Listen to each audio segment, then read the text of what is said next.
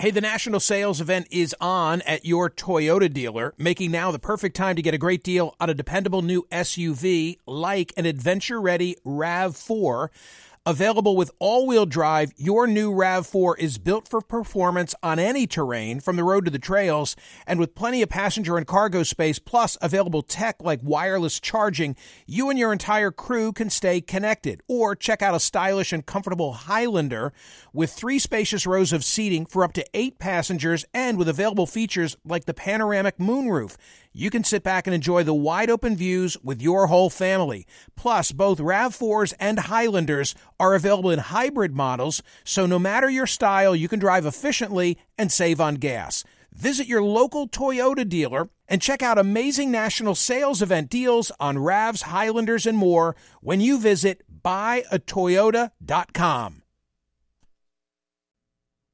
If you're like me, it's now the end of the day and you say, uh oh, what are we going to have for dinner? Well, here's the solution.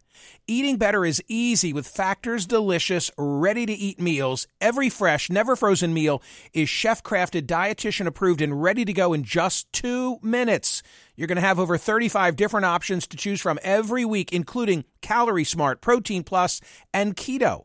Flexible for your schedule, get as much or as little as you need by choosing your meals every week. Plus, you can pause or reschedule your deliveries at any time. Also, there are more than 60 add ons to help you stay fueled up and feeling good all day long. Factor is the perfect solution if you're looking for fast, premium options with no cooking required. Sign up and save. We've done the math. Factor is less expensive than takeout, and every meal is dietitian approved to be nutritious and delicious. What are you waiting for? Get started today and get after your goals. Head to factormeals.com slash smerconish50 and use code smerconish50 because you'll get 50% off. That's code smerconish50 at factormeals.com slash smerconish50. Get your 50% off. Hi, it's Michael Smerconish. Welcome to Book Club with Michael Smerconish, a collection of Michael's favorite interviews with authors from the last 30 years through today, on the air, on radio. What sets my book club apart is that I actually read the books. Book Club is now in session. George Papadopoulos has a brand new book out. It's called Deep State Target Friday, he was the subject of a front page story, New York Times Above the Fold, which began this way. The conversation at a London bar in September of 2016 took a strange turn when the woman sitting across from George Papadopoulos, a Trump campaign advisor, asked a direct question Was the Trump campaign working with Russia? The woman had set up the meeting to discuss foreign policy issues, but she was actually a government investigator posing as a research assistant, according to people familiar with the operation. The FBI sent her to London as part of the counterintelligence inquiry opened that summer to better understand the Trump campaign's links to Russia. This is George Papadopoulos. Hey, George, thanks so much for being here. Hey, Michael, thanks so much. Good morning. I um, I enjoyed having you on CNN on Saturday, and I told you at the end of the conversation, I I was keenly interested to know what would the Mueller investigation find relative to collusion or lack thereof, and I am equally interested to know all about the origin of this probe. I feel like I'm a bit unique because people seem to be rooting for one or the other, but not both. I am. Hey, I think all of America should be rooting for both.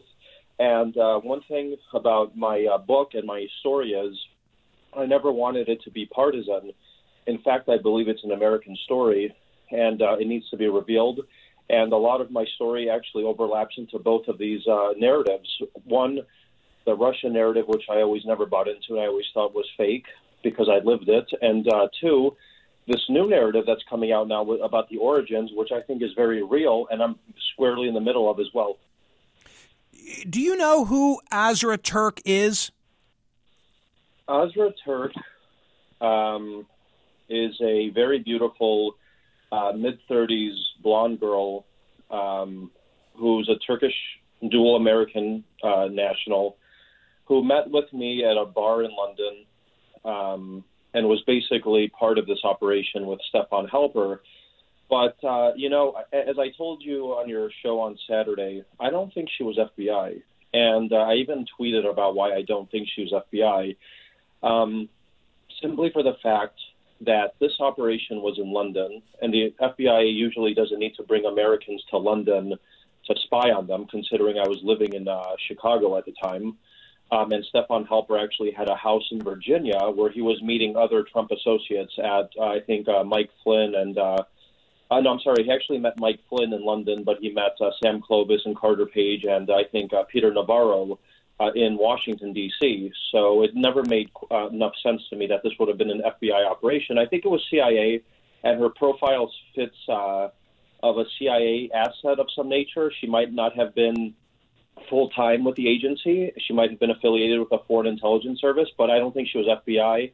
And uh, quite frankly, you know, even the New York Times uh, never stated that she was FBI either. They uh, they made it a point to uh, push back against any allegations that she was FBI, and they left it as a government uh, informant or something like that. Yeah, the wor- the words the FBI sent her to London. By the way, you shared with me, you led me to a, a Facebook page of someone identifying themselves as Azra Turk, and I I clipped that photograph. You can't see her face, but she's got long blonde hair, and I put it on yeah. my website. Um, do you believe that that picture is a picture of, of the woman with whom you met? Yes, I, I think that's her. Um, it was the same blonde hair, same body type. Um, like I said, you know, very beautiful. I, fortunately, I had a girlfriend at the time, so my senses were a little uh, more astute than they probably would have been if I was single. You know, you never know. Okay, um, I, I, have, I was a young guy. Uh, 28 years old, you know, enjoying my life, and uh, who knows what would well, have happened. She As I, she, you told me she didn't offer you sex, but she made it clear that it was there for the asking. Well, look, no woman, I don't care who you are, even if you're on a job, if you know what I'm saying, is just going to simply say, hey, let's start doing something. It doesn't, even in the most uh, sordid uh, place in the world, it doesn't happen like that. But of course, when you're holding somebody's hand, like she was holding my hand, and uh, you know, laughing and flirting and uh, taking me for drinks and dinner, and then uh, as, as the New York Times uh, quoted some emails I shared, where she's uh, you know putting smiley faces and uh, saying I can't wait to see what the future holds for us. I mean, what kind of a person or this is not FBI. I mean, unless the FBI has uh, completely retrained its agents to uh, to act in this manner, um, I think it, it really uh, sullies the reputation of the FBI if indeed she was an FBI agent, because uh, this doesn't look like an American intel uh, agency would uh, act like that. Even in uh, the worst sting operations, um, you know, where they're looking at, you know, uh, sex trafficking or criminal things like that, and an FBI undercover agent's involved, they'll act like they're doing something, but they'll never touch the person like this woman was touching me on my in my hands and on my shoulder. It was something different, uh, and uh, you know, I, I've been I've re- been reached out to by Congress. I, I, I won't name by who or by which committee about this individual, and I think uh, they believe uh, she wasn't FBI either. By the way. So, George, talk me out of the idea that this is good counterintelligence work. The FBI gets tipped off from the Australians that you shared with them a knowledge of the Russians having dirt before WikiLeaks. They've got Carter Page, Mike Flynn, and Paul Manafort already you know, in their orbit. So they put it all together and they say, geez, we, we should pursue this. I mean, maybe they're to be credited for saying Papadopoulos is this handsome young guy. We'll send out a curvaceous blonde and see what she can learn. okay, let's let's look at the facts now, okay? And and the timeline because the timeline is critical here, in, in, especially in my story. I joined the Trump campaign in March of 2016. Okay, I didn't meet this individual until September of 2016, so that's around six months after I I originally started. By the time I even met this Alexander Downer person, who you referenced that I was talking about quote dirt ads, um, I had been approached on April 15th. So this is important for the listeners and for everyone to understand timelines now. March 21st, I'm officially part of the campaign. March 31st, I join uh, a meeting with Donald Trump at his hotel. April 15th, two weeks after that, the Australian government reaches out to me out of the blue. Why would the Australian government reach out out of the blue to me on April 15th from this lady, Erica Thompson, and start probing me and telling me that Trump is this pariah and he's a threat to international peace and security and global trade agreements? I laughed it off at the time.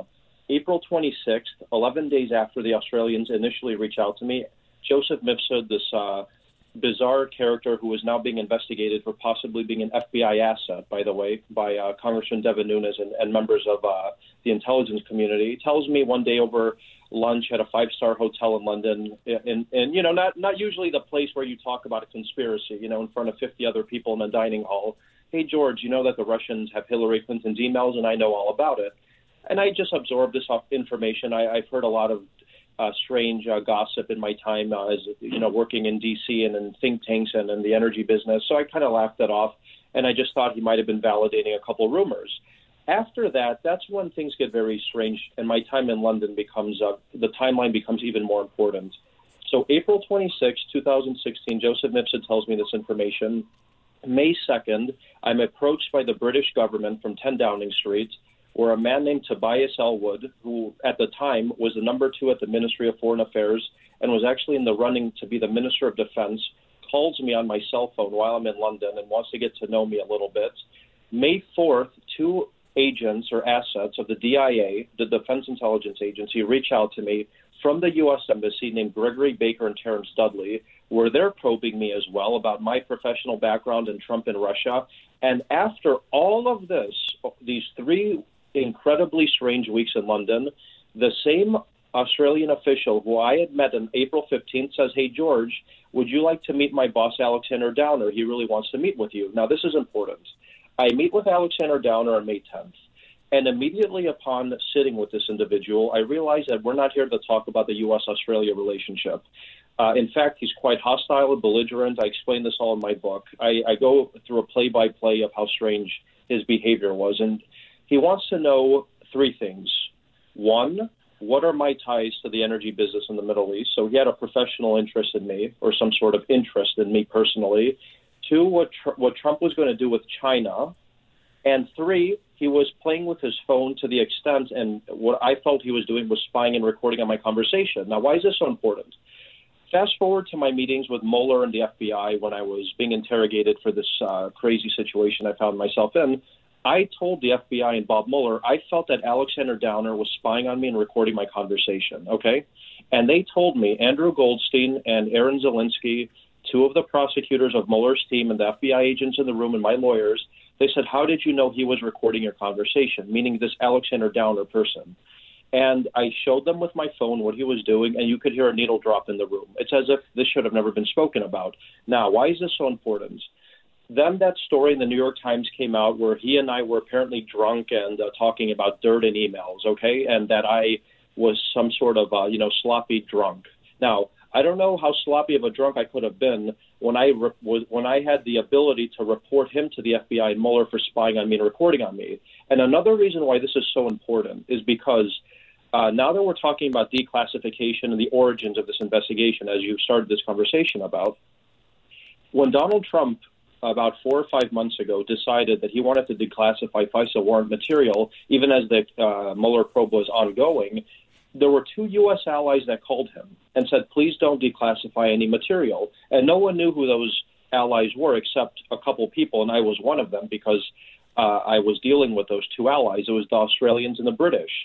And people were asking, why would they not want Donald Trump to declassify FISA warrant material? How would they even know what's in these FISA warrant materials unless they were actively involved in some sort of operation or spying on Americans and Trump associates. So the last thing I'll say on this is I highly recommend people read my uh, transcript under oath to Congress. I, I testified six months ago in front of Mark Meadows and John Ratcliffe and a couple Democrats on the Oversight Committee. And uh, if you see the questions that they're asking me pointedly about whether I ever received or reviewed transcripts of my meetings with any of these people, including Joseph Mifsud, Alexander Downer, Stefan Halper, and I said I never did.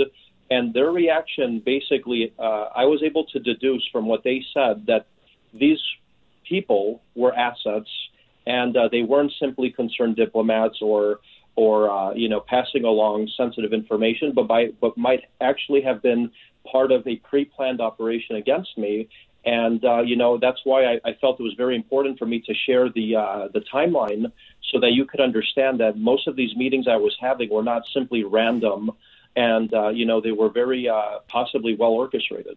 Okay, let, let me say, first of all, I took notes of the timeline because I'm fascinated with it and I do want to understand yes. what you're saying. A critic listening to this would say, wait a minute, this is a guy who pled guilty to making false statements to the FBI. Why should we take his word for it? Sure. Um, so, what my official, uh, let me explain how the federal uh, judicial system works in this country because I'm new to it as much as uh, probably 99.9% of the listeners here um, when you have the full force of the federal government zeroing in on you for 10 months and uh, you're just entering your career as a 29 year old uh, and your funds are limited and you don't have a million dollars to go to trial, you're going to go for the best deal, whether, you know, everything is accurate in your file or not. That's what I'll say on that. But why is this important? Even my charging document, okay, my, my actual lie, whatever the lie was, was about me misremembering or mischaracterizing when I met somebody 11 months before the FBI came to talk to me about it. That's actually in my, you could Google it right now, and you could see that Papadopoulos was charged because uh, he said that he met Joseph Mifsud before he joined the campaign, but he actually was part of the campaign when he met Joseph Mifsud. And in my opinion, and I think probably everyone's who's listening to this right now, that's called a perjury trap. It happens in this country all the time. It happened to me. It could have ha- it could happen to anyone. That's the only thing I'll say about that. I think I, I, anybody can, uh, with a fourth grade uh, reading ability, can uh, you know read my status of offense and see for themselves George. what this uh, dangerous lies about. I know I know you're limited on time. Let, let me ask what I think is, is the most important big picture question. I, I get sure, sure. See, for many of us who who look at this story, we sort of begin your chapter by saying, so he sits down with this Australian diplomat, he tells what he knows about dirt on Hillary Clinton and and that starts the clock. and what I've just heard you say is people need to understand that there were a lot of mysterious contacts, people entering your orbit orbit for a two month time period before you ever met Downer. That's the short version, right? Absolutely, and and actually, and I'm very happy that we're having this really fruitful discussion because you're asking great questions and and very honest questions. Okay, because that is absolutely correct. The old narrative was that my story started at this bar. Okay, but I'm giving you facts, and these facts are documented in emails I have and um, other correspondence. Now, why actually, my story goes back even before this. I had joined uh, the Ben Carson campaign in uh, November of 2015, okay? And by the time that I joined the Ben Carson campaign in 2015, I have documents of this as well. I was approached by uh, U.S. embassy officials in London to meet with me while I was in London as well. Now, why is this important? And and one of the guys, and if you're taking notes, you could write his name because I'm going to be probably talking about him, or his name might be public moving forward in some uh, subsequent reports. David Kovatch, K O V A T C H. This guy was the head of the energy department at the U.S. Embassy in London, which, in my background, was in the energy business in a very sensitive part of the world, and in, in, in Israel and Cyprus. Now, uh, why would the U.S. Embassy, as I'm on a rival presidential campaign, be meeting with me as well now that we know that the U.S. Embassy in London had a key role to play in all of this. Uh, I don't want to call it a mechanization or uh, you know uh, manufactured uh, story around me and this uh, entire collusion story, but they were meeting with me as early back as November of 2015. Is it a coincidence, or was there something a little more insidious going on? And that's well, what tie I think. It, okay, but uh, tie it all together. Why the interest in a 29 year old energy consultant? Well, you know, that's actually why I wrote my book. This is the Book Club with Michael Smerconish podcast from SiriusXM. Hey, the national sales event is on at your Toyota dealer, making now the perfect time to get a great deal on a dependable new SUV like an adventure ready RAV4.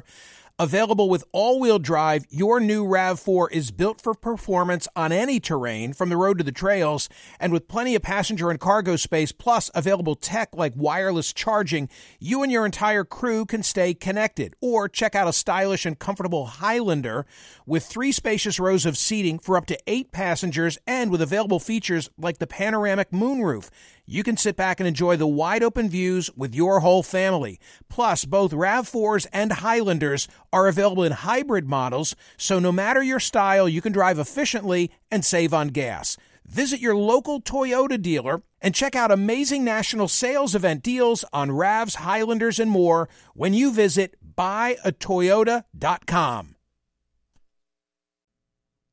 If you're like me, it's now the end of the day and you say, uh oh, what are we going to have for dinner? Well, here's the solution. Eating better is easy with Factor's delicious, ready to eat meals. Every fresh, never frozen meal is chef crafted, dietitian approved, and ready to go in just two minutes. You're going to have over 35 different options to choose from every week, including Calorie Smart, Protein Plus, and Keto. Flexible for your schedule, get as much or as little as you need by choosing your meals every week. Plus, you can pause or reschedule your deliveries at any time. Also, there are more than 60 add ons to help you stay fueled up and feeling good all day long. Factor is the perfect solution if you're looking for fast, premium options with no cooking required. Sign up and save. We've done the math. Factor is less expensive than takeout, and every meal is dietitian approved to be nutritious and delicious. What are you waiting for? Get started today and get after your goals. Head to factormeals.com slash smerconish50 and use code smerconish50 because you'll get 50% off. That's code smerconish50 at factormeals.com slash smerconish50. Get your 50% off. Listen to Michael live weekdays on POTUS, Sirius XM channel 124, and on the SXM app. Okay, but tie it all together. Why the interest in a 29 year old energy consultant? Well, you know, that's actually why I wrote my book. And, uh, you know, I, I just want to make it clear that this 29 year old consultant at the time was the one that brokered the meeting between Donald Trump and the Egyptian president at uh, the UN General Assembly with Steve Bannon. So I had a lot of contacts in the Middle East. I was very precocious, I guess, in uh, my in my uh, you know foreign policy uh, work and my network that I had. I had worked at the Hudson Institute for five years. It's one of the most prominent think tanks in Washington. Uh, I worked with people like Scooter Libby, Doug Feith, uh, Seth Cropsey. These were, you know, the people running the Pentagon and uh, the White House under three administrations.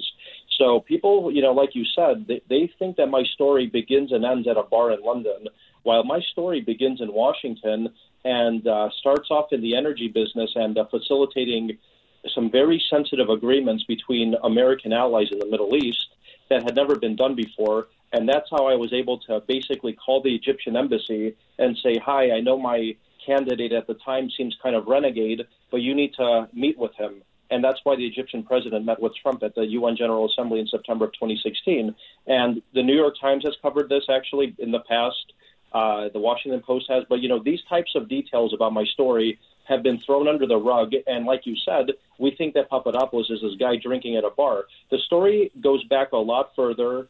I've, I've given you names, dates, uh, some details of these individuals, and I think that's what uh, you know Congress now is investigating.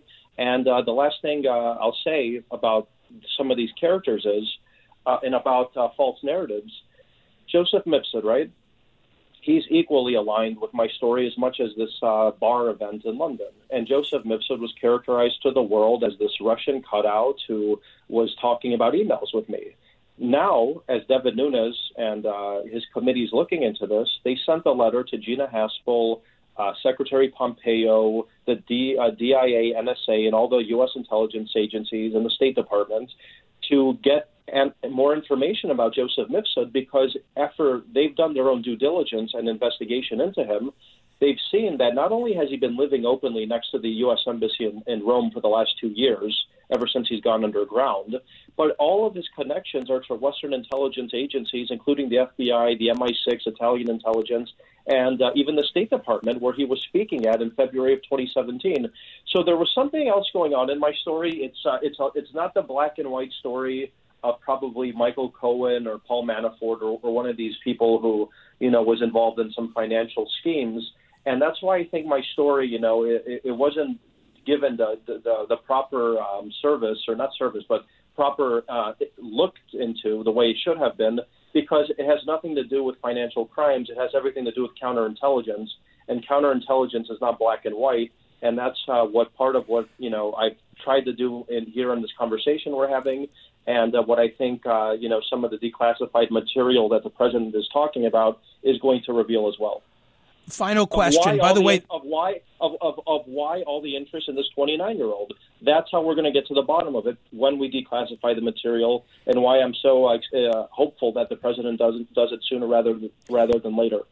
The book is called Deep State Target. A final question. I'll read one line from the Mueller report. Quote, finally, sure. the office investigated whether one of the above campaign advisors, George Papadopoulos, acted as an agent of or at the direction and control of the government of Israel. What's that all about? well, there you go. Uh, that's actually why my background is. I'm not, I'm not saying I'm an Israeli agent, of course not. But uh, that's actually what I think my entire case really was all about. I believe that's why, as I mentioned to you, as early as November of 2015, I had high level State Department officials uh, asking to meet me at the U.S. Embassy in London because at the time I was an energy consultant dealing with uh, the Israeli energy sector. Uh, I was actually one of the, uh, you know, uh, recognized experts on this in that field. And uh, that's what Stefan Halper paid me $3,000 to write a report about. So um, what I think this my entire case was really all about, and why the eyes were on me, was because I had access to um, the Israelis, the Cypriots, and the Egyptians all at the same time in that part of the world discussing energy uh, partnerships. And uh, quite frankly, that's a very difficult thing to do, especially for somebody in their 20s. But I was able to uh, to achieve it, and that's going to put eyes on you, and it's not going to put the eyes of the FBI on you It's probably going to put the eyes of the CIA and foreign intelligence, possibly even Israeli intelligence, on me. And uh, what I think happened here, this was a massive, uh, uh, you know, counterintelligence, uh, you know, investigation into me to find out what those ties were. Were they legal? Were they illegal? Why did he have such high-level ties? And because they never could find out the answer, or, or they might have surmised that I was doing something illegal, they decided to threaten me with a FARA violation for my uh, dealings with the Israelis, which was absurd. I never have taken even one dollar from any governments, let alone the Israeli government. And uh, it just goes to show you to the extent that uh, these investigators went after me to uh, basically uh, charge me with something, and um, that may, maybe that was part of the reason why I pled guilty to uh, to lying. But it's a it's a much bigger story than uh, people have reported. This Israeli angle that you just uh, uh, referenced is very very important. And uh, moving forward, I think a lot of what's the material that's declassified about me is all going to zero in on uh, possibly Israel and not anything to do with Russia. So I'll leave it at that for now. Final question. Did you ever contemplate calling American authorities, FBI, CIA, the U.S. Embassy, to report any of this multitude of characters that, that you thought you needed to drop the dime on? Well, as I stated, I reported um, Alexander Downer to the FBI and to Bob Mueller um, during my investigations with them, uh, or not, not, not my investigations with them, my uh, my discussions with them. So of course I was uh, very suspicious of Alexander Downer, the Australian diplomat. Um, I wasn't uh, at the time. Of course, I was suspicious of Stefan Halper and Azra Turk, but I didn't feel the need to report them because I thought they were just two sloppy agents. But I felt that Alexander Downer was a much more uh, uh, cr- well crafted in his uh, tr- whatever craft he was trying to do. And so I reported him, and of course, uh, I volunteered the information about Joseph Mifsud to the FBI when they came to my house. And uh, unfortunately, by doing that, I then get caught in a perjury trap about when I met the guy. So uh, that's that's essentially uh, the story. I do feel that uh, Americans, if uh, they do hear something or they are being, they feel that they're being spied on by both enemies and allies, they should report it because uh, moving forward in the 2020 election, um, I hope that any campaign advisor of whether it's Kamala Harris or Donald Trump or Bernie Sanders, if they're invo- if they uh, you know find themselves in a similar situation as George Papadopoulos did in 2016 when they're dealing with an Australian ambassador or uh, or a random professor, you know it's probably better to be on the safe side and uh, and report it sooner rather than later. Hey, George, thank you so much for being gracious with your time. The book is called Deep State Target. I appreciate it very much. Oh, thank you so much. I really enjoyed this conversation. Thank you very much. That's George Papadopoulos. Hear more of Michael Smerconish on SiriusXM's POTUS Channel 124. Live weekdays from 9 a.m. to noon East or anytime on the SiriusXM app. Connect with Michael on Facebook, Twitter, YouTube, and at Smerconish.com. Book Club with Michael Smerconish. New episodes drop Mondays, Wednesdays, and Fridays.